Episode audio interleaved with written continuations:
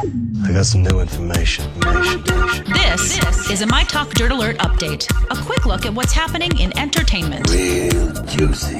on My Talk. My Talk. Tell me something good. Good. Good. Lincoln Adeem, a contestant on the new season of The Bachelorette, who's still in contention, was convicted of indecent assault and battery on May 21st from an indecent uh, assault occurrence that happened in 2016. Adeem was sentenced to a year behind bars, with that term being suspended for a two-year probationary period. He also has to stay away from the victim and attend three AA meetings per week for those two years. If he doesn't comply with the terms, he'll have to serve out a year in jail, and he'll have to register as a sex offender. So I wonder if that's going to have any effect. I wonder who didn't do the background check on him. Exactly. He's that good looking guy with the accent.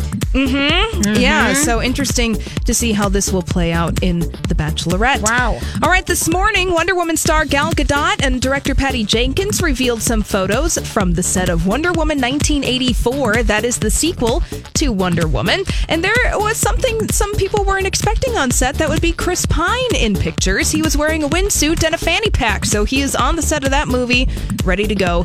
Jenkins captioned the pictures on social media. Welcome to Wonder Woman 1984, Steve Trevor. I love that. Fanny packs. We, we don't know how it's happening because we Magic. know what happened to him, but we don't care.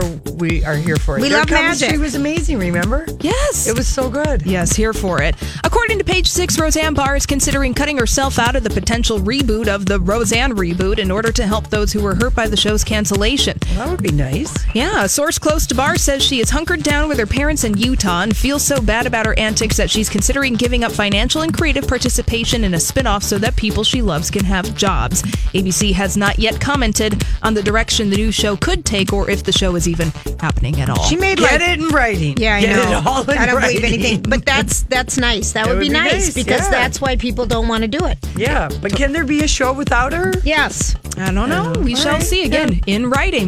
And Because I finally- didn't watch the one with her, I might watch the one without her.